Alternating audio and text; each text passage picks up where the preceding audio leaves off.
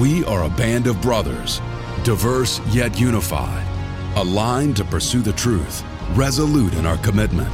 We are stronger together, and you are one of us. This is the Brotherhood Podcast. Brothers, welcome to the podcast. Today we get to jump in and break down our May breakfast with executive pastor of the Tulsa campus, Chris Turner.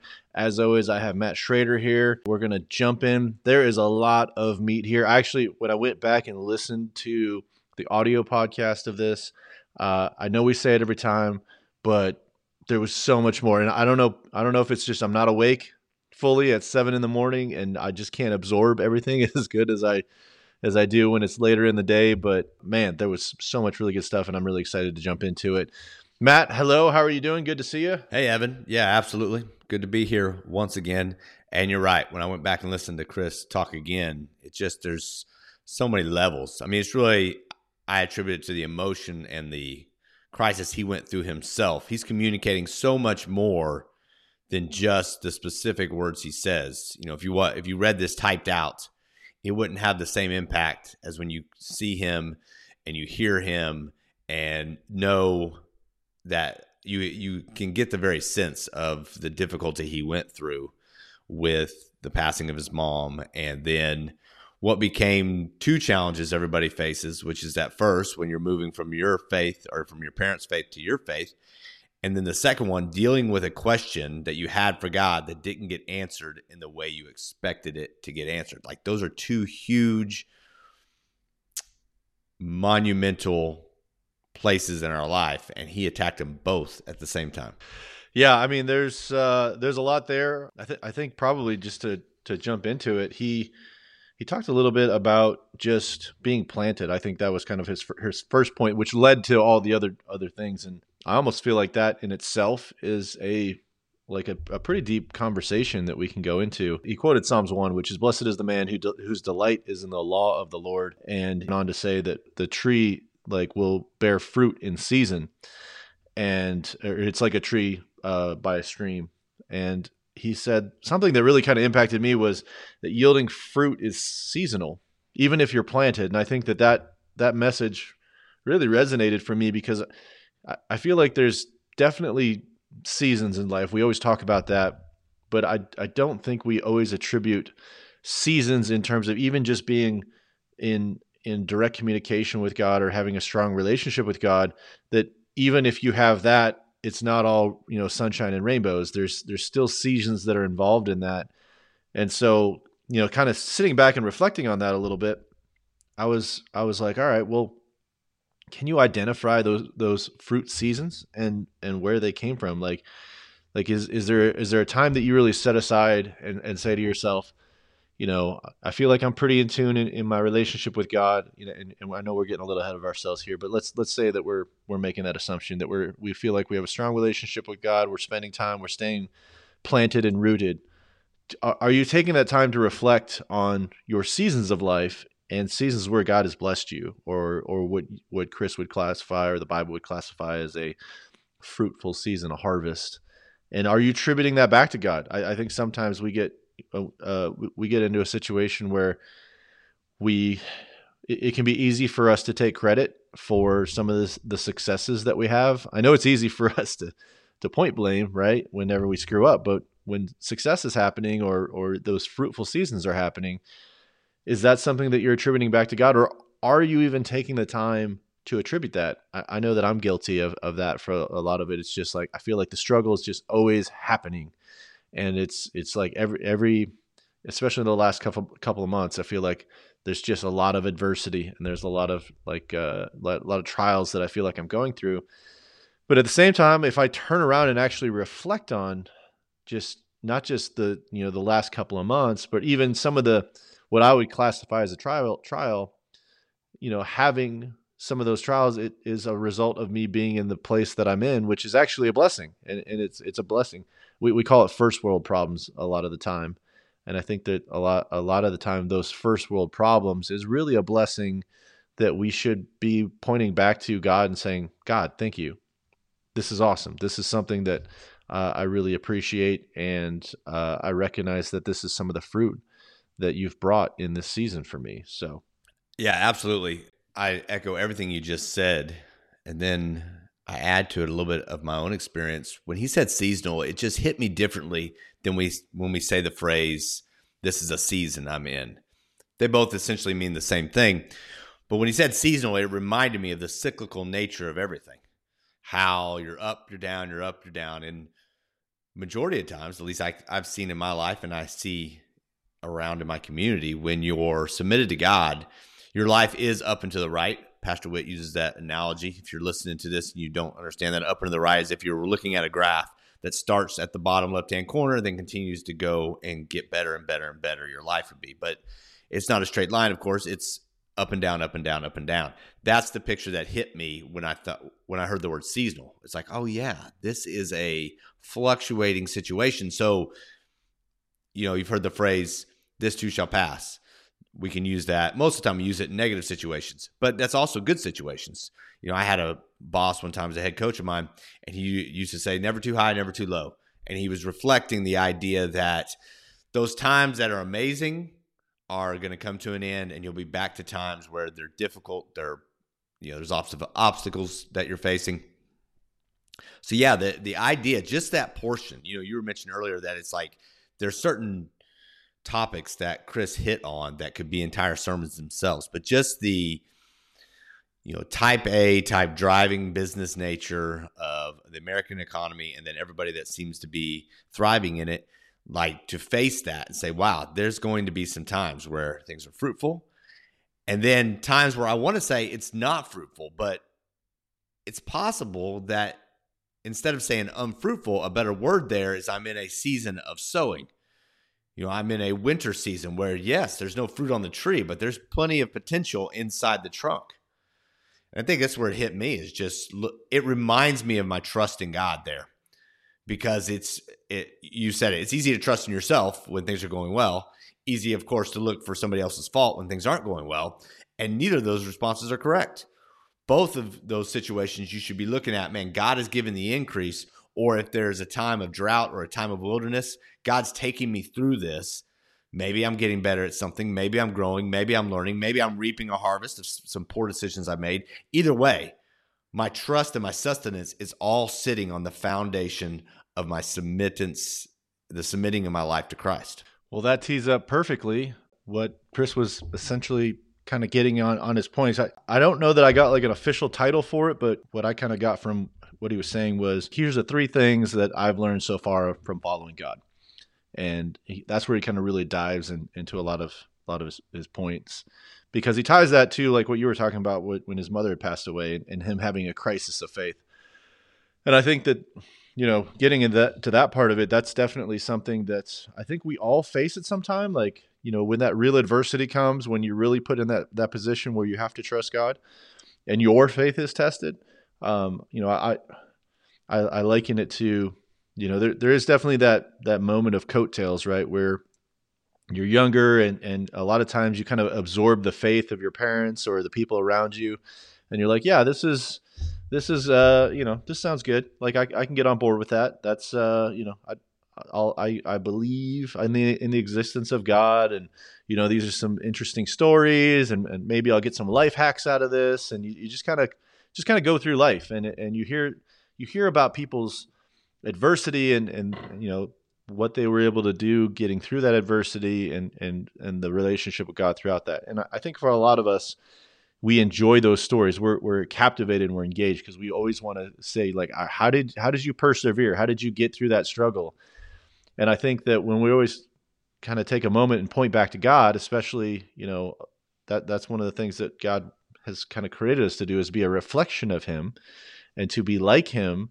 I think that's that's why we're engaged in terms of wanting to know the rest of the story, but then at the same time, I I would much rather learn from other people's failures than than my own. Yes, like I feel like I can accomplish a lot more that way.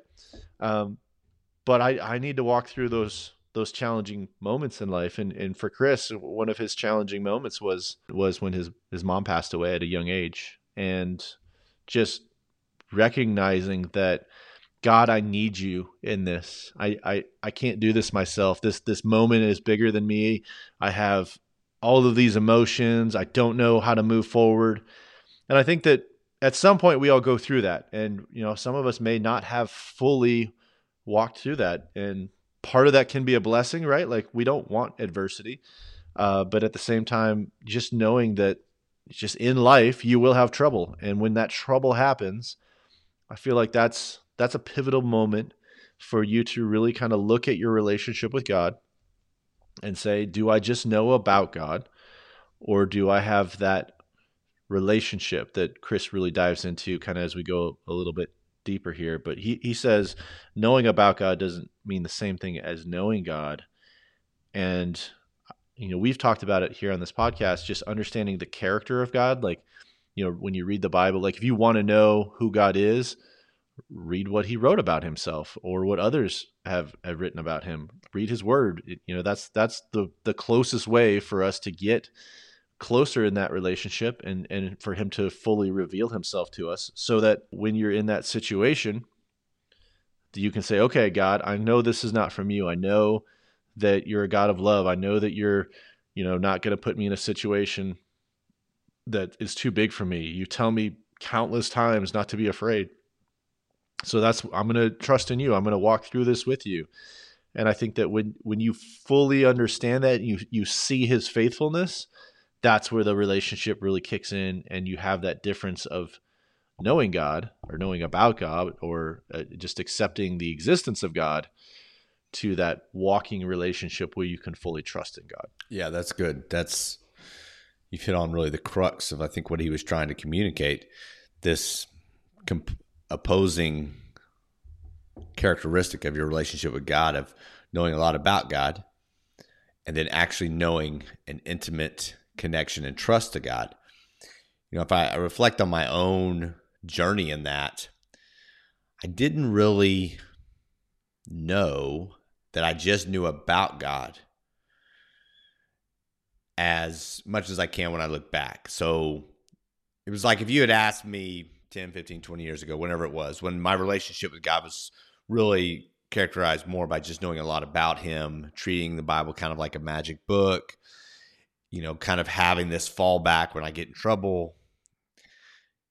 I would have told you, yeah, I know God. I have a relationship with God. But I didn't really know. I didn't have an intimacy. I didn't have a connection. I, my thoughts didn't immediately go to Him you know that's one of the things i look for with myself is if i'm developing an intimate time with god then my thoughts go to him often just like it would in any relationship. The closer friendships you have your wife your parents your uh, brothers and sisters whatever close relationships you have in your life those relationships if you'll kind of observe yourself thinking you go to those a lot you know maybe you have a person you go to for advice quite a bit depending on your age or maybe you know obviously the spouse is the number one hit here but you know if your brain goes to a certain person a lot that's because there's a connection there. So you can look at yourself this is what i had to do later on in my early in my 20s when i said you know when i get in trouble when i face difficulty when i face challenge where does my mind go intimately as far as connection you know, I, I moved into this space where I would try to go find a scripture to kind of Harry Potter it up and make it all better. But I had to acknowledge that that wasn't really going to God. It was really just using some kind of powerful thing I had found. It might as well have been a life hack, like you said. So when you're in that space, until you get around people that really know God, it's hard to it's hard to detect that about yourself because you think, oh yeah, I'm in a relationship with God. I know this, this, and this. I go to church. I do this thing. I do this thing. But those are just all components that should flow out of a relationship with God. If they're not necessarily the actual relationship with God itself. So, you know, I'm glad he brought up, and he did it in a great way where he you could kind of watch. Remember, he talks about how he faces that his mom just died. So now, if you're in that space, you're like, well, why didn't God heal her? You know, that's the those are the questions, of course, that get asked around here. Or if you're in a different part of the doctrine or a different part of the country, you might ask, well, why did God take her? Or why did this happen to her if she's a good person? Like, there's a lot of questions that bring you to this place of challenge where now you have a decision because it's hard to be close and intimate to a God you don't trust. So those moments without answers to those questions then put us in a place well, do I even trust God? So his logic was okay, well, I don't have to actually answer the question of trust. I can just go through the lo- logical pro- progression of, you know, do I believe the world came out of random? Well, no, I personally don't believe that. Chris is saying, you know, do I believe then that there must be a designer? Well, yes, there must be a designer. And then if that designer is God, then yes. And it would seem like it would be plausible then he would send his son. Like all these things could have happened if a God was real. So there was an intelligent approach to him staying a Christian. So there's a lot of internal struggle here, especially if you've been through it, because you're in this fight of like, I don't trust this God anymore that I'm supposed to be submitted to, yet I'm not really ready, nor do I want to reject God either. So I where is the space? How do I exist in a space that says God is real, but I don't trust him? Well, you find that place. He did. He found that place in his academic approach to God. Like, okay, I'll just live my life. You know, for me, it was, I would say this all the time God set a bunch of rules. He kind of correct, he kind of set the world up to work a certain way, and then he spun it. But outside of that, he's pretty much not in, not involved. I just, as a Christian, kind of work the systems he developed. That's it. That's my whole relationship with God. That I would, that would be my perspective 20 years ago. Well, I liken that to Chris's academic approach of like, well, there has to be an intelligent designer, so it must be God. And, and if he was God, yeah, he probably could send his son Jesus, so on and so forth. So, but then when you have to walk in and face that question, which Chris did, and if you go to our church, you've seen a couple videos, you've probably heard him speak on facing that question. A lot of intimacy is developed there I don't have a good answer of like what does that feel like? What does that look like? Because everybody's different and their relationship with God is different. But that is where your intimacy, when you can face that question, and that's what he talked about. He had to start facing that question. You know, he didn't even say what answer he came to. He just said he faced it, you know, through grief, through counseling, through a number of different things. And through that, he could come to a place where he knew God intimately rather than just concluding that God must be real and all of this must have happened. Yeah, but I think that's intentional. I, I, I think that in terms of like, if Chris were to just get up there and be like, here's the answer, here's the conclusion that I came to, and I have logically proven to you the existence of God and why it makes sense to follow him. Uh, for for me as a as a person hearing that, then I'm right back where I started, which is, well, uh, I Chris has convinced me to believe in God, and therefore now I believe in God based on Chris's experience and Chris's relationship, and that's that's not enough. Uh, he says uh, somewhere around here. Um, let me see if I have it in my notes. Is your relationship with God based on a way of thinking that doesn't require a change of heart? There's no depth to that, and I, I and and he he kind of ties that I think he said it was a podcast that he listened to, but it's like okay, like yeah, I my relationship with God is based on all of the information that I've heard, and so therefore I'm yeah I'm a I'm I'm a team Jesus, team God, Holy Trinity. Here we go. Like I, the, I there's my allegiance. I, I pick them like I pick a sports team. Like okay, like we're close to Texas. I'm in close proximity to God, so I guess I'm a Cowboys fan, right? Like I'm in close proximity to, to, to Dallas, so I'm a Cowboys fan. That's that's not what we're talking about here. There's there's there's there's more to that relationship, and I think what he's trying to do, or or what I, I think he's implying is like this is my journey. This is the direction that I went. And this is kind of my thought process. But you know, we've talked about it multiple times on this podcast that the the the message that we hear uh, at the breakfast is is like a it's it, it's it's like a notch. Like it's something to grab onto but there's a there's a journey that that follows. And i think that when you can hear those things hopefully it intrigues you to say okay th- this is something i want to pursue not jump to the conclusion of all right i'm a christian because i've I've heard your story, and therefore I'm interested. You've convinced me because I, man, I, I can't remember who said it, um, but it was like if from a theological standpoint you're convinced that God exists, then really you're just convinced until you hear a greater excuse for why He doesn't. And so you get yourself into a position where, again, absent a relationship, you're really just kind of bouncing from theology to theology that basically resonates with you as opposed to your actual relationship with God in that situation. And so, you know, Chris is saying, you know, here's the three things that I've learned about God in my journey. And I think that these are not the end all be all three things, but these are some important nuggets or, or clues that, you know, his walk with God has produced. And he wants to share them with us, which is fantastic. But on the other side of it, your journey can be different. Your journey will have different adversity. Your your journey may have different situations that you have to walk through that ultimately hopefully are pointing you back to God, right? Pointing you in in a situation where like God, I need you. God, you know, I'm in a situation where I really have to kind of see where you are in all of this. And for me, I I want to be in that situation where it's like yeah, of course, God, like I'm not going to fear because I know you're there. Well, or of course, God, I'm going to trust you because you told me to trust you. Well, you know what? When I really need to trust God, it's not a singular moment. It's an ongoing uh it's it's an ongoing thing. Like I might be saying that to myself or praying that throughout the day. Like okay, God, I'm trusting you again and uh, it, it, this is a big situation, but I don't have my answer yet and I think we I think we discount that trust yeah. is not like a thing that you say. Trust is a, is an action that that requires a span of time. And you may be trusting all the way to the end of your life. You may be trusting uh, to the end of a medical procedure. You may be trusting, you know, for restoration in a relationship there's different timelines involved with all of that but if you truly have that walk with god where you're like god i've trusted you in this and you came through. I trusted you in this and when you came through and those situations continue to build hopefully when the situation feels enormous you're like hey god like i trusted you in this and you came through so why should i feel any different?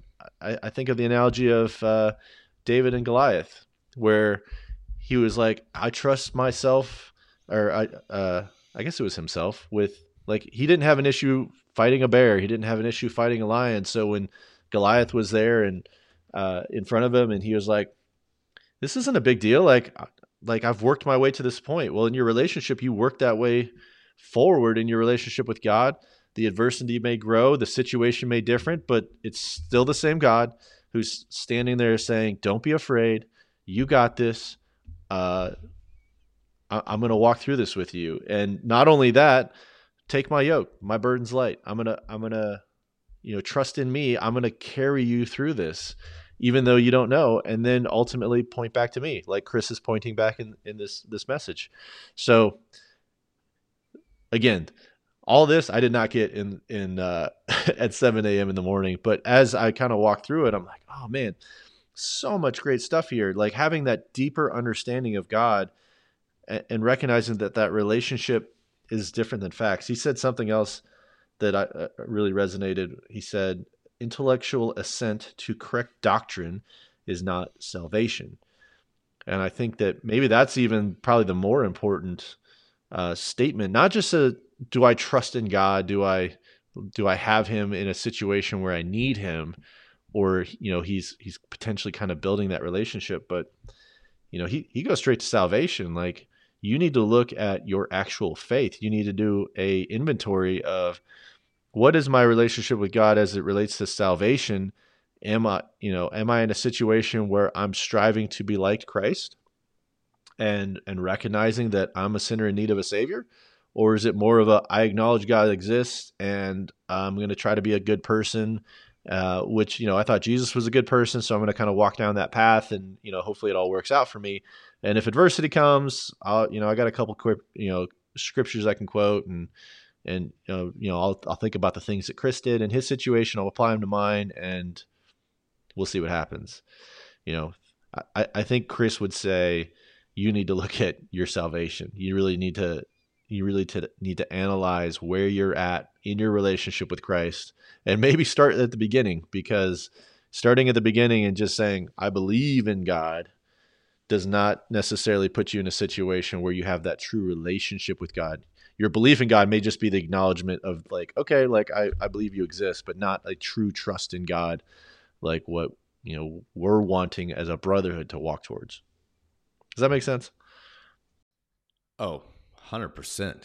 Yeah, that was great. It's a bit meaty. They may have, may have to rewind it and listen to it again, but I guess you don't rewind anymore. You skip back. But I wanted to essentially say the same thing from how it landed with me. I also didn't catch all this when I listened to it the first time or when I was in the breakfast that morning. But as I listened to it later, and then I talked with my wife quite a bit about it, just because she's been through something similar that Chris has been through. And concluding that God is God, or concluding that the idea behind Christianity is accurate, coming to a conclusion, you know, what Chris said that mental assent, it's interesting because uh, so many of the things you wrote down, I wrote down too, but that mental assent is not salvation. That's because making a conclusion that something is true is not the same as submitting to God. Yeah, that's where I think either Paul or Jesus, when they said, "You believe in God," well, good. That's that's fantastic. So the so does does so does the devil. Believing in God, concluding that He is the accurate description of how this world came to be and who is actually Lord, is not the same as also saying, "I submit myself to that Lord." You know, Jesus tells a story of there are going to be people. This blows my mind. There are going to be people that are fully aware that God is God. They're not necessarily deceived that, that we came from a different place or there's a different God. They they know God is God, and they're still going to choose not to submit to said God. Like that's a real thing that is not just happening now, but we're going to going to see it play out. Like that just floors me. Like how could you not do that? But the truth is, I do it my own pride in small ways often. So just multiply those, take those further, do those more often until you really believe somehow, some way that you don't have to submit to an Almighty God, and you will have that conclusion. So just concluding, just saying, yep, God's real, sent Jesus, great guy, whole deal. A glad, you know, grace based living, all that. That's not the same as saying Lord, I submit to you, whatever the requirement is, whatever the expectation is. That is that salvation. That is when wholeness shows up. And I love that Chris just pointed out, and he actually said in a world that is so sometimes I'll use the phrase postmodern postmodern Christian. I think I'm saying that right. But the idea is that Christianity's high high times, its prime is already past in America. If that's the case, a lot of people are looking things through the lens of so the Bible becomes equal to every other book out there. Rather than how I grew up, the Bible is elevated as God's word. If you look at it through the lens of an intellectual perspective, which a lot of people in our society do now, the Bible just becomes a historical book. Well, the a lot of people over the years can may come to the conclusion that God must be real and the Bible must be accurate, the most accurate of all religious books. And those people will still have to submit to Christ, even if they believe it's more accurate than the other opposing viewpoints. Yeah, he, he alluded a little bit to that where he talked about Matthew uh, seven twenty one, where he said, Many will declare that I know you, but from God's standpoint, he'll be like, I never knew you. And that that's a really that, that I mean, I, I, think it's easy to kind of read past that and be like, oh yeah, like that kind of makes sense. But I mean, the implications are are heavy, huge. Uh, he he's like literally giving you a heads up, like, hey guys, just just so you know, like if you're not all the way in on on this, like I'm gonna I'm gonna say, hey, you're this this is not a uh, you know toe in the water type of situation. This isn't this is an all in thing he said something uh, to the effect of God's not needy, he's a king that desires your heart. And I, don't know that we always look at our relationship with God that way because I don't know. Sometimes I think I, I you know, God, God's or Jesus like became the Son of Man, right? So like I feel like it's almost like a peer to peer relationship, but really it's not. Like so, he's relatable to us through that, but he's creator of the universe, and we are created beings created by him. So is that really like a like do should we treat that as a peer to peer relationship? Like he's relating to us in the sense of like here's the way that I'm gonna you know communicate with you. Like I'm going out of my way to really come to your level and all that other stuff, which is great, right? Like that that makes it that much more digestible for us to understand. But I don't think that that becomes a you know a, a friendship relationship, a best friend relationship, because that's that's still like a a human. I guess is the best way for me to say it, like a, a human way to engage in that relationship. But God's more than that. So why would we?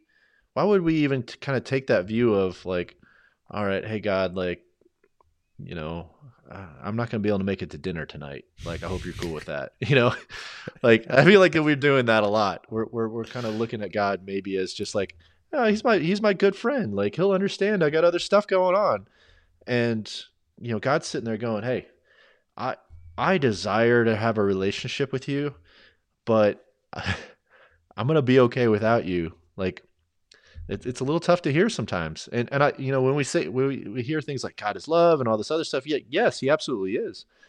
And he's he's gonna be there. Like he's gonna be there beside you in the most difficult things. But if you don't turn to him, he's not gonna be like, Oh, Matt, look over here. Like I could help you, but you're totally ignoring me. Like, you know, please come and, you know, rest your head on my shoulders. He's like, I'm here. I'm here for you. I'm I'm I'm here to support you. You know, the answer is just a, a question away. But I'm not going to chase you like that. Like, I, I, I want to be your king. I created you for those things. You know, you were talking a, little bit about just kind of like uh, the intellectual reasoning of God for people, and that's that's how they make their decision. And that made me reflect a little bit about the Ten Commandments. And I've, when I've heard it presented this way, it it really kind of resonated with me in the sense that you know, one of the commandments is you should have no other God before me. And so I would always think of that as, well, that's a Buddha thing. That's a, that's a, um, I don't know who are the you know Baal thing. That's you know whatever god they were talking about in the Bible. That's that's them worshiping worshiping a golden statue. Like you should have no other god before me. And I've heard the analogy. Was like, oh well, like it's whatever you spend most time with. That's what you worship. And so that can be a god to you. I'm like, okay, well that kind of makes sense. So I need to I need to be you know smart with those things. But what one of the things that I never thought of and and I think really resonated more with anything else is God saying, "You shall have no other god before me." That includes making gods or or making a a, a version of me that fits Whoa. your narrative or that fits That's what good. what you think I should be. So, you know, going back to the relationship part with God, like I believe this even kind of goes into that commandment where God's like saying, "Hey, you should have no other god before me, even your own version of me. You don't get to decide well, what kind of God I am. You don't get to decide that yes. uh, oh gosh, yeah. I, you know, there's certain things that I will will tolerate. There's certain things that I'm okay with, and there's certain things that I'm, I'm not okay with. I am a holy God. I created you. I created you for a purpose. I created you in my image. I did all of these wonderful things for you, and then now you're going to say, well." you know, God, I feel like you're you're the God that's there when I'm in trouble and I kind of, you know, if I need you, you're there, but that's kind of it. No, no, no. That's not that's not God. You're you're creating a God even out of the one true God, you're creating a version of him and you're worshiping that version. And that version is is essentially creating a, a, a God that it doesn't exist. Like God is not going to say, I you know check check all the boxes that apply. It's it's all of them and and this is who I am and that's that's that's part of that relationship is recognizing God's a jealous God. He doesn't he doesn't want those kinds of things and to be mindful in that relationship of recognizing like what kind of God we serve, having that relationship and really recognizing that you know God calls you to follow him for a purpose because that that helps us be more in alignment with who he is because we were created that way and so that we can reflect it to others but you know ho- hopefully that that kind of had the same impact with you as it did with me. Yeah. The so when we create a God that is in that is a different version of who God is. We create a God that's in our image. And it's vice versa. Mm-hmm. We've been created in his image, and we get that mixed up. In fact, I start to think when I start thinking about the old gods that you hear about the Bel, the Ashtoreth, and then of course you fast forward that now you got Buddha, you got these other that are like considered gods, like in that sense. Or I'm my right. own god. There's a lot I of that come to the conclusion that really it's all a lie that we choose to believe so that I can worship myself. I just picked something, somebody that whatever it is, whether it's old school days where they're building these weird statues and doing the gold images, or now where like sometimes I'll think about if the apocalypse hit right now and everybody died, but everything was preserved, what would they say about our society? What would they write about in history books if they found us 100, 1,000, 10,000 years later? Well, everybody would have a phone. They would have this thing right here. And they're bound to get somebody if this apocalypse happens immediately holding their phone, if not the majority of the world holding their phone, except for maybe places where it's so impoverished they don't have them. But and then they would have to conclude that we must have worshipped this small box that we held in our hand ourselves because we spent all of our time staring at it. So there are other things like that. You know, there, you know, TV could be that way, movies could be that way. The other things that are, you know, in your house, like what are some things that are important? You know, um, I won't go after boats again this time. I think I went after boat one time. I think you got a little upset. No. Um, the I did because man, you need to go on a boat to recognize. You're right. Awesome. You're right. No, I I did have a short time with some friends that had a boat, and they were that was a big deal. I, that was a real, real big. Deal. Now, if I had a boat, I'd be all about it. But anyway, the point is, we end up Fair enough. replacing. You know, if what you spend time with is what you are worshiping, then go look at your life. Are you spending more time with God, or are you spending more time? In, this is okay. So, like, I used to get frustrated. I I've learned to get frustrated when people talk like this from a, a a stage, if you will, or a place where they have a microphone. When I say time with God, I don't mean like go measure out your quiet time. Does that equal the amount of total time that you are spending in entertainment? Probably not you're probably spending less time in your quote unquote Christian quiet time sitting down reading your Bible than you are reading or than you are watching Marvel movies or listening to podcasts that aren't Brotherhood, uh, the or careful. I'm not sure where you're what you're implying. No, no, no, no, You're right.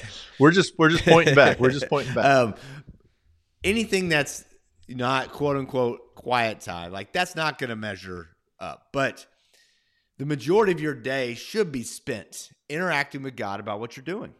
And that's probably a weird thing for people who haven't practiced it, but it should be constantly going back to God, what do you think about this? Or uh, maybe less Christiany, just filtering it through the idea of where is God's influence on this? How is God interacting with this? I mean, it's, I think it's the same thing like when you know, I'm at a camp with my kids, inevitably I'm going to think of, oh, my wife would, wants a picture of that. Or, man, what would my wife think about that thing that Augustus is doing right now? Or, man, I better talk to Jessica about this because this is something we need to address with the kids. Or, man, she has not seen Augustus do this kind of, you know, he finally won in this thing we're trying to parent up. Or, you know, he was finally obedient or he finally stepped out and took charge or those things that we're trying to get our kids to do. Like, my mind goes to my wife a lot well, why? Because I'm I interact with her on those bases, and she's a big factor in how those things work.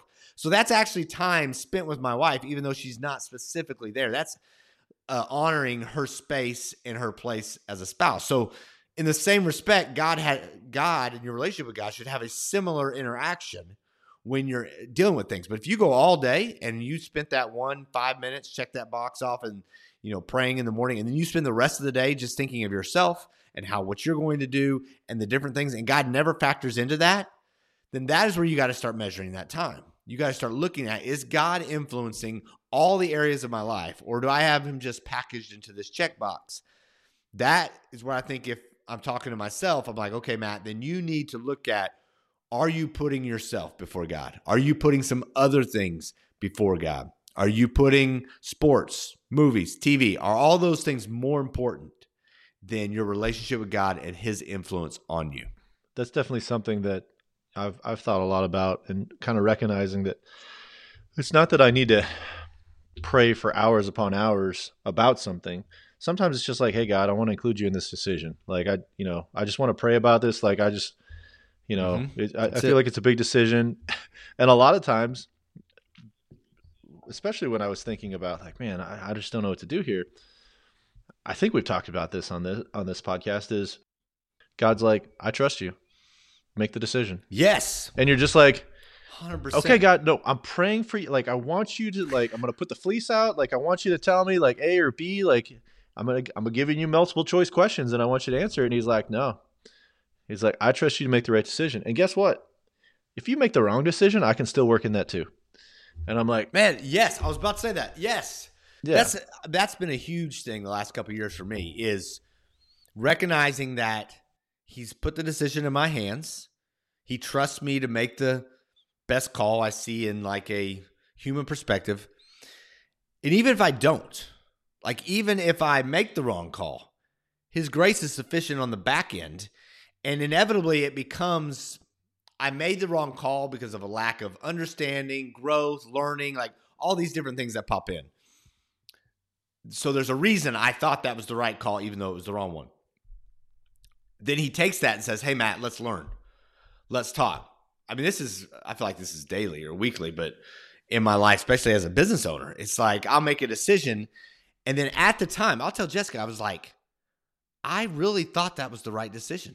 Like, I didn't go into this thing like, a lot of it's with personnel right now. You know, I'm with staffing and hiring and firing and all that stuff. So like, I'll tell Jessica like, I really didn't go into that thinking ah, I don't want to think about it, or I don't care what happens, just let's do this, or you know what, you know, I hate this situation, or I hate this person, or I don't like it. I'm going to do something purposely to be, you know, to treat them poorly. Like that's not the case. It's always with the idea of like I've prayed about it, like I really think this is the right step, and then I'll get on the back end and be like, man, I made that 100% involved thinking that I was making the right step. And I mean, no, it wasn't. Like, it, there's a better step I could have taken. And God's like, all right, so let's talk about why you thought that was the right step. Let's talk about what's going on. Is it fear? Is it, uh, are you dealing with some other things? Are there, is there a lack of understanding and knowledge? Do you perceive leadership, business? Like, here are some things, Matt, I'm recognizing. And I'm like, man, that's so true. So then I can grow from there. And that just becomes, I become so grateful. And then on top of it, God like fixes it all. And that's not the right word, but it's like he shores up everything. Like, you know, let's say I make the wrong call and I, this is super easy. Underbid. I'll underbid a job. I really did. Went through my due diligence, thought it was there, thought it was there, made the call. It's underbid. Of course, they accept it. So then you get out there and you're like, oh, shoot, this is a tool. I'm paying them to clean their windows. Like, then he'll show up and all of a sudden, like so many times where situations were going poorly and then you know and uh, the easy one to use for underbid is then they they give you another job. So now you can now right the ship a little bit and kind of average do the averages out and get that one a little higher. So i'm always like man god thank you. Like you totally covered me for that one when i made a poor decision. So yeah he told god is when you're intimately connected with god on a regular basis and bringing him into the different areas of your life. Not only does he give you the wisdom and help you make the right decisions, when you make the wrong decision, he comes back um, on the back end and says, Here, let me help you out. I'm going to be faithful to you. I'm going to shore up some areas. I'm going to make sure you're taken care of, even though we're going to have to learn and grow so we don't make a decision like that again. Like that, God, that's where God's goodness. That's why you read these things where like David's writing and he's like, Oh, God's this, God's this. And he's like, he's complaining. And then he comes back and says, No, no, no, no. God's good. Like, God's good. Even though all this is going on, I know good and well God's going to show up and all this will matter and end up showing up or coming out together as a great thing for me and everybody involved. That's a good God. I feel like I feel like we uh we stumbled onto something there. I I got the uh Oh, yeah. I, I got the excited Matt on that one. That yeah, listen, that that'll get me excited because it's it, it just blows my mind that God can be that good because God is faithful in and out in my life. I can't I can't speak for anybody else, but in and out. And what gets me is the times when I think he's not faithful, he was faithful. Mhm. I just hadn't seen it yet. well, if we just to, just I need a little time. yeah, if we fast forward to uh, I think it was his third point where he's talking about no second point because we, have been on point number one this whole time. Uh, he talks about how in John five Jesus, Jesus heals a lame man who had been there for thirty eight years, and he heals the man, and then the Pharisees or whoever are looking for Jesus are like, "Do you know who healed you?" And he's like, "I don't know, some guy." And then later on, Jesus circles back and is like, "You know, hey, you know, go and sin no more. You've been healed." and the guy's like, "Hey, it was Jesus that healed me. Go get him, guys." And like when you talk about the goodness of God, like that that's a guy that actually betrayed him, like undeserving blessing, right? Like totally heals a guy. That guy ultimately ends up, you know, pointing the the bad guys toward, towards Christ, which again, like it was it fulfilled what what God what Jesus was trying to do. But like that was undeserved grace. That was that was undeserved like pretty much everything and and God was still faithful then. You know, God that's the kind of God that we serve is is a guy that's will uh, a God that's willing to even in our mess just say, "Hey, you know what? I'm going to help you. I care about you." And you know, for my my mind to wrap my wrap that around my mind, like he wants a relationship with me, but I can't create the kind of relationship that he wants. I have to understand him. You know, he talks about going back to point 1 that we kind of need to touch on a little bit is obedience is essential to following Jesus and recognizing, okay, like what does that mean? Like how do I obey Christ? What are his commandments? Like what's you know, what are the things that he wants us to do? Like he'll still bless us even if we're not walking in that. And you know, hopefully that points us to him. But walking in his blessing, walking in that obedience, being Christ like that, that's where the fulfillment part comes into play. You know, getting your feet back, being able to walk, yeah, that's a that's a better life. But you know, getting your feet back and having that relationship with Christ and really walking to into the the fulfillment of your purpose, that's a whole nother thing. So for us, we're looking at situations where it's like, oh man, like I've dreamed of this moment of being able to walk, and God's like, yeah, well, okay, I'll heal you, but you know, there's there's more to life than just walking. You can experience more of it, but what can you do with that? Like, what what can your testimony help reach other people and help other people can you know your interaction with those people who have seen you there for the 38 years you know how, how can how can that be a, a, a testimony to other people as well as you're uniquely qualified for something else and walking towards that. And and and God has that that opportunity to take what the devil intended for bad and, and making it good. And that's that's that's what we want to walk towards. Uh, but I do want to kind of put the little caveat on there is that you know, God is is definitely willing to to bless us even in situations where we don't deserve it. But there is there's a call to obedience as well. And and he's he's really kind of saying to you, I want you to know me. Knowing me has some things that come comes with it. And and part of that is, you know, be like Christ, follow the example that I've provided, point others to me, discipleship, leading others, you know, uh, Chris talked about that following Christ leads to desire change and and recognizing that it's not our own selfish desires, but it's it's you know having the things that that God desires on our heart, and it really kind of pulls us in that direction. And that's the thing that that we want to have as followers of Christ is the desires of of God's heart and and really kind of taking on that purpose in our life. All right, so going on to step two, so or number two, point two, he talked about things can only be dealt with at the source, and he he went into that Lord of the Rings analogy in terms of you know having the ring. Uh, it was uh, was it Frodo that had the ring? Frodo that had the ring, and and and having to kind of throw it into the fire, and letting some of those things go, and recognizing that there's there's things in our life that really can kind of grasp onto us and hold onto us, and we have to deal with them, and that's difficult, and I, and God God wants to free us of those things, but we have to be willing to throw it into the fire and really confronting those things the at the source. Like he had that same analogy with his mom passing away and writing that letter and saying, you know, first of all, I don't understand. Like, why didn't you try harder? Why didn't you do this? Like, you know, just kind of getting some of those emotions out and then uh, and seeing that blossom and turn into, you know, here's, you know, I know you weren't there, but you know, I want you to know you have a grandson, you have a granddaughter, you have, you know, here's here's the family that I've been able to get, and there's like a it, it kind of shifts, and it, allows you to heal and allows you to kind of get to that point where you have true freedom. And I think that, you know, having the desire of God's heart is awesome. Like you know, pursuing those things is, is great, but I don't think we. Well, I, I, think we do talk about freedom a little bit, but I don't. I think we take freedom for granted. We live in America. We have uh, a lot of different freedoms that we don't even think about. But there's also a lot of things that that we carry, those weights that actually hold us back, and we don't have true freedom. We have we have freedom that we maybe maybe think is freedom, but we don't have that true freedom to to walk in the fullness of what what God's created for us. And I think the key point that I really got from what he was talking about with this was uh, where he said, you know, what's a stake if you don't con- confront these difficult things? Like you, you, you maybe don't know the true freedom that you you have. You don't maybe know uh, the things that you might look back on later on life and go, oh man, like that prevented me from, you know, X, Y, and Z having some of the, having a, the kind of relationship that I really should have had with my daughter was one of the analogies he had.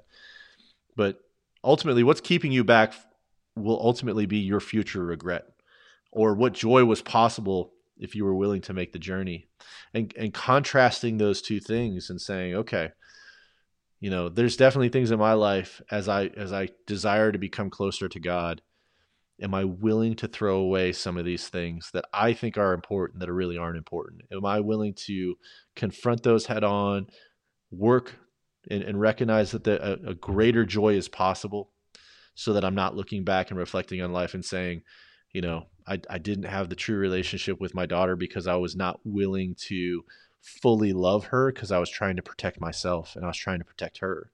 And there's a fear there. But that fear, I mean, your kids are only kids for so long.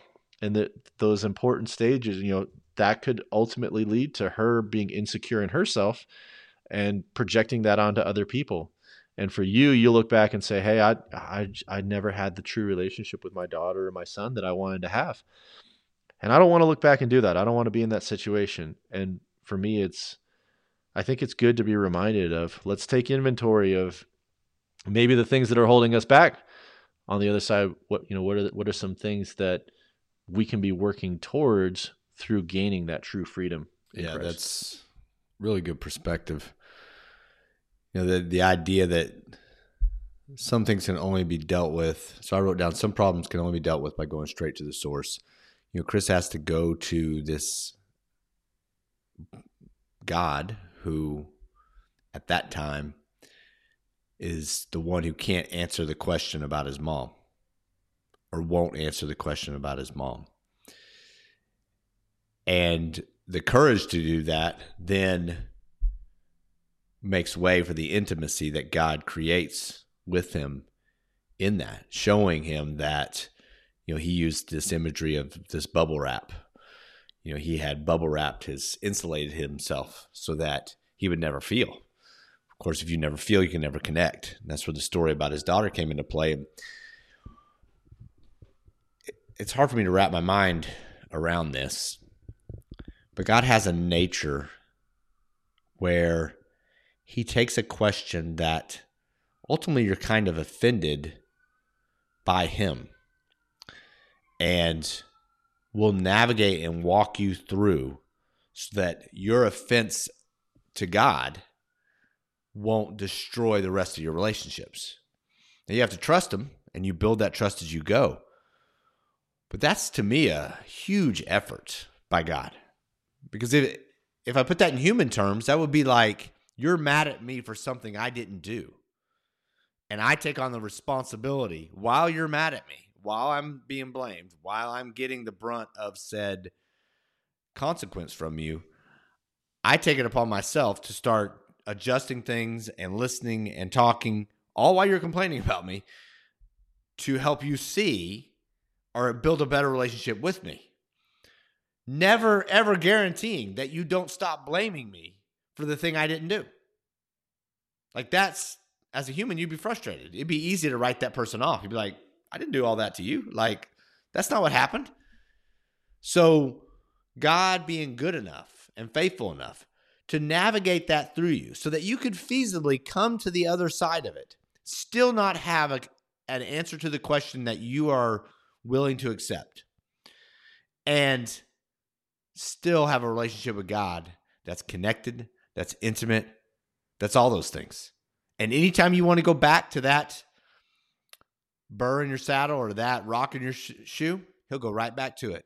Instead of getting frustrated, instead of being like, "We've been dealing with this. Why? Why can't you just get over that? Why? Why is that? Why does that have to keep coming up?" Like he'll keep going back to it, keep going back to it, keep going back to it. Like that is only something that a God could do. Only somebody with infinite power and infinite capacity of emotion and infinite all of that across the board could sit and listen. Like we like to think of God as all powerful in the sense of like he can part the seas and you know he's going to send a lightning bolt and all that stuff. Like real power from an emotional standpoint, like if I have to compare my physical strength to my emotional strength, emotional strength is way more difficult to have. It's way more difficult to develop. It's way more difficult to keep. And yet God has this unlimited capacity to navigate something with you and that is i mean it's tremendous it's it's what it's what it's why if you're listening to this wondering what's the big deal about a relationship with god this is one of the reasons people fall in love with god. It's because of the capacity he will deal with you on an emotional level to walk through things that you blame him for that aren't his fault. Yeah well he's patient right? Love is yeah. patient love is kind. And i think that's where we get it from going back to like that walk with God, like I'm God, okay, God, you're patient. I need, I need, and you have a lot of love. I need you to give me some of that love to love other people. I need you to give me some of that love to be patient with other people. Because if I want to be like you, I got to tap into that because I don't have it. Like, yeah, uh, I, I can't remember who said it, but someone said something to the effect of like, God tells you to love people, and that's pretty difficult because you know I have family that I have trouble loving, and those are people that I like. Yeah, you know, so it's it's like how do I how do I like somebody that I or how do I love somebody that I don't like? Like that's that kind of love is is on a completely different level. And, and that that's the kind of thing that we have to tap tap into. And again that goes back to the, that relationship of just walking through uh, life with God and, and including him in those decisions including him in you know what you're going through and just say oh God I don't like this person. Uh, help me to love them. Helping help me to show you to them through me. I think I said that right. And it's it's it's a, it's a struggle that I deal with. I have not mastered it by any means. And it's it's just a reminder of take a moment and just say, God, uh, I need you here. I need, I need I need your strength. I need your help because I I, I want to be that kind of person to somebody. I want to be able to love the unlovable. I want to be the, the uh, you know that reflection of you to see the good in people even when they're not being good to me, uh, and and walk through that together because it's tough. It, it's and it's something that we as a brotherhood need to be reminded of. You know, all these things that that Chris has talked about are, are great things that we need to be reminded of and, and just kind of recognizing that our every journey is different, every step is different. Uh, and there's a lot of different things that we can get in terms of understanding the character of God, understanding who God is, and continuing to pursue that relationship with Him. The last thing that he, he talked about was that God always shows up in our weakness. Uh, and I guess I guess ties a little bit to what I was saying there. He said, "If you don't love God, you don't love people." So stop calling yourself a Christian. And uh, I think yeah. that that, that kind of that that that piggybacks again right back onto what I was saying is like, God, I know that you called me to love people. I know that uh, that you created everybody in your image for a reason, for a purpose, and you know, for me to go and make disciples, go and be that reflection of Christ to other people's requires undeserved love and to truly be a Christian is is walking through that in life. Uh, man, it it hits hard because I mean I just said it. It's really really difficult, and the the good part about God is He will show up in that, and just like you said, you know, if that's our weakness, that's my weak. That's one of my weaknesses. Uh, I think we're on brotherhood counseling session. I'm laying on the couch right now. That's one of my weaknesses but I know that God's going to show up in that. And I don't know I don't know how it's going to be manifested. Maybe it's more patience with that person. Maybe it's it's the ability to have a conversation or or just be there to listen. You know, sometimes I don't have to say anything. You know, my mom said if I don't have anything nice to say, don't say anything at all, but I can stand next to you. I can be there to support you. Uh, you know, that that might be that first step of love. But recognizing that, you know, through that relationship uh, with God, you know, there's going to be times where we we have to you know look at God's goodness. We can see it from other people. We can recognize that you know as we follow God, there's fruit that happens with that. That you know there's he's called us to obedience. He's called us to all these different things. And now we got to walk through that. Now we got to we got to continue that walk. That journey just doesn't st- uh, end when you say okay god i believe in you. I'm accepting you into my heart. I i trust in you. That's that's the easy part. The hard part is walking through that relationship with god. So you know i i think about it often when there's you know an altar call at at the end of a service and and you know there's been some sort of message and you know we're we're calling out like hey if if this resonated with you and and you want to ask god to be a part of your life you know let let's let us pray with you know pray this with me. Let's let's go through the uh uh the path to salvation i think people know what they're getting into with that i think they recognize that that's life change um but man that's just walking through the door and that's where you know when you make that decision when you take that stand uh, he, he talked about it a little further up. It says, The moment I, he was talking about Romans 7, the moment I decide to do good, sin is there to trip me up. That's when the adversity starts. You get off the bench, you step onto the field. Now, now you, now you got to fight. Now you got to, you got to go through that walk and walking out that faith, building that relationship with God. You're going to be like, man, I, I want to read my Bible. I want to be nice to people. I want to volunteer. I want to, you know, live the kind of life that, that God leads. And then God puts all the people in your life, they are not God, but you know the devil puts all the people in your life all that adversity starts showing up and we're to test that faith right now is this is this the path that you want to go and you're going to be like okay i can't do this on my own god I, i'm deferring to you and that's the kind of relationship that that we want to have with with god because he's faithful he's going to step up in our weakness and, and help us through that but we got to recognize that when we start taking those steps of faith that's when the relationship becomes super important because we cannot do it on our own. Our we we can we can fumble through it. We can think that we have the answer, but God sees beyond that. And like we said before, God can walk through whatever adversity we have and use it for good. And and recognize that that can be a situation that we we are in a position to grow in Christ, grow in our relationship and and help point others to him. Do you ever get that sense when you're in a situation where patience is being manifested.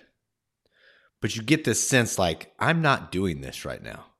Like, yes, I'm being patient. I'm the one standing here listening or not responding or not overreacting or all these things that typically occur when you deal with impatience. But you get the sense of like, I'm doing it, but I'm not doing it. Like it's that's the that's the feeling I get when I walk through something, you know, if I'm trusting God and I'm able to navigate a new surprise financially, and I'm not worrying. I'm calm about it.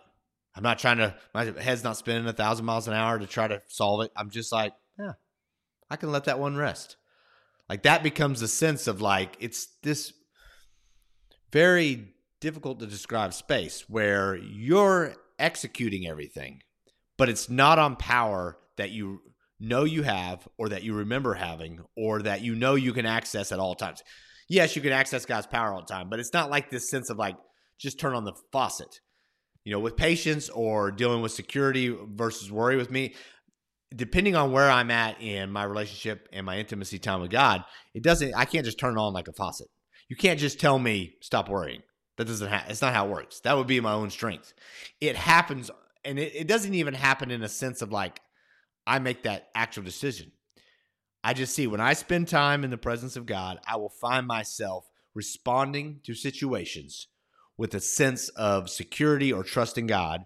In your case, maybe it's patience that I don't remember having on my own and I know isn't something I can just turn on at the drop of a hat. Yeah, I mean, I think that partly kind of goes back to when you're plugged in to God, it becomes a flow right? So there's yeah. a, like yeah, there's an, a, an unending supply that that we need to kind of pull in to and, and plug ourselves into because you know even if I'm like storing up patience or I'm storing up love for somebody there's only I feel like there's only a finite amount I have, especially when it's somebody I, I don't have the patience for, I don't have the love for it. I can't, I can't. I'm having trouble seeing them through God's eyes. But when you're plugged into Him and and you you start seeing uh, the world through His eyes, and you have that relationship, you're you're connected to an unending supply, and it, it the situation becomes different.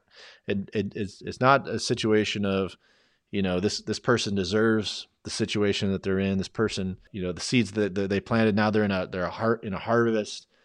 And you know that that's for me. That's my self justification on, on why I can treat them the way that I do. But God doesn't look at it that way. God looks at them and just says, "Hey, you're you're my daughter. You're my son, and that's my daughter. That's my son. Go get them.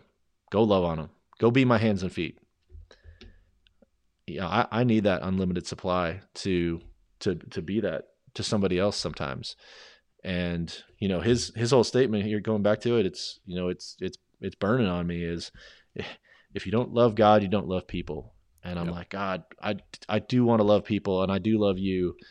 You know how how can i how can i really analyze that and and and keep taking those steps towards being you know who you created me to be?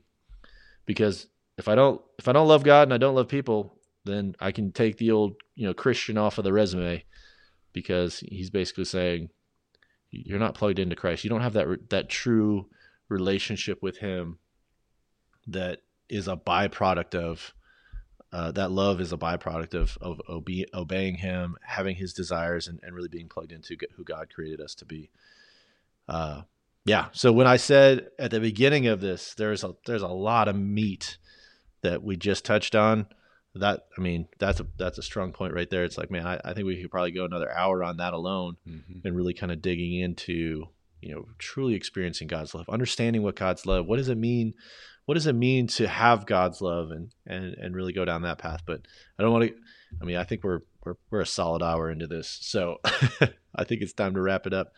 But Matt, thank you so much for taking the time to hop on this with me. I think that uh, you know, as a brotherhood these are the kind of topics, these are the kind of things from a, a spiritual walk that we want to continue to strive towards and, and be reminded of because I don't think these are things that we think about when, when we're on that journey with Christ. We're, we're just thinking like, Hey God, help me in my finances. Hey God, help me be healthy. Hey God, I hope my kid gets a, gets an A. Let me pray for him. Like that's one facet of walking with Christ. But you know, some of these things right here, really making that faith real having that real Jesus experience where that relationship really begins to flourish and you're you're not sitting on the sidelines going, yeah, I acknowledge the existence of God, but saying I have a relationship with God. And by having a relationship with God, it's changed who I am and it changes how I relate to other people. Man, that's I, I know it's something that we're, we're we continually strive towards and continue to grow with, and and hopefully through Matt and I's transparency, recognize that it it does not become fully manifested just because you desire it. It is a journey and it's it's a walk. That's good. So, brothers, with that, honor all people, love the brotherhood, fear God, and honor the King. We'll catch you on the next podcast.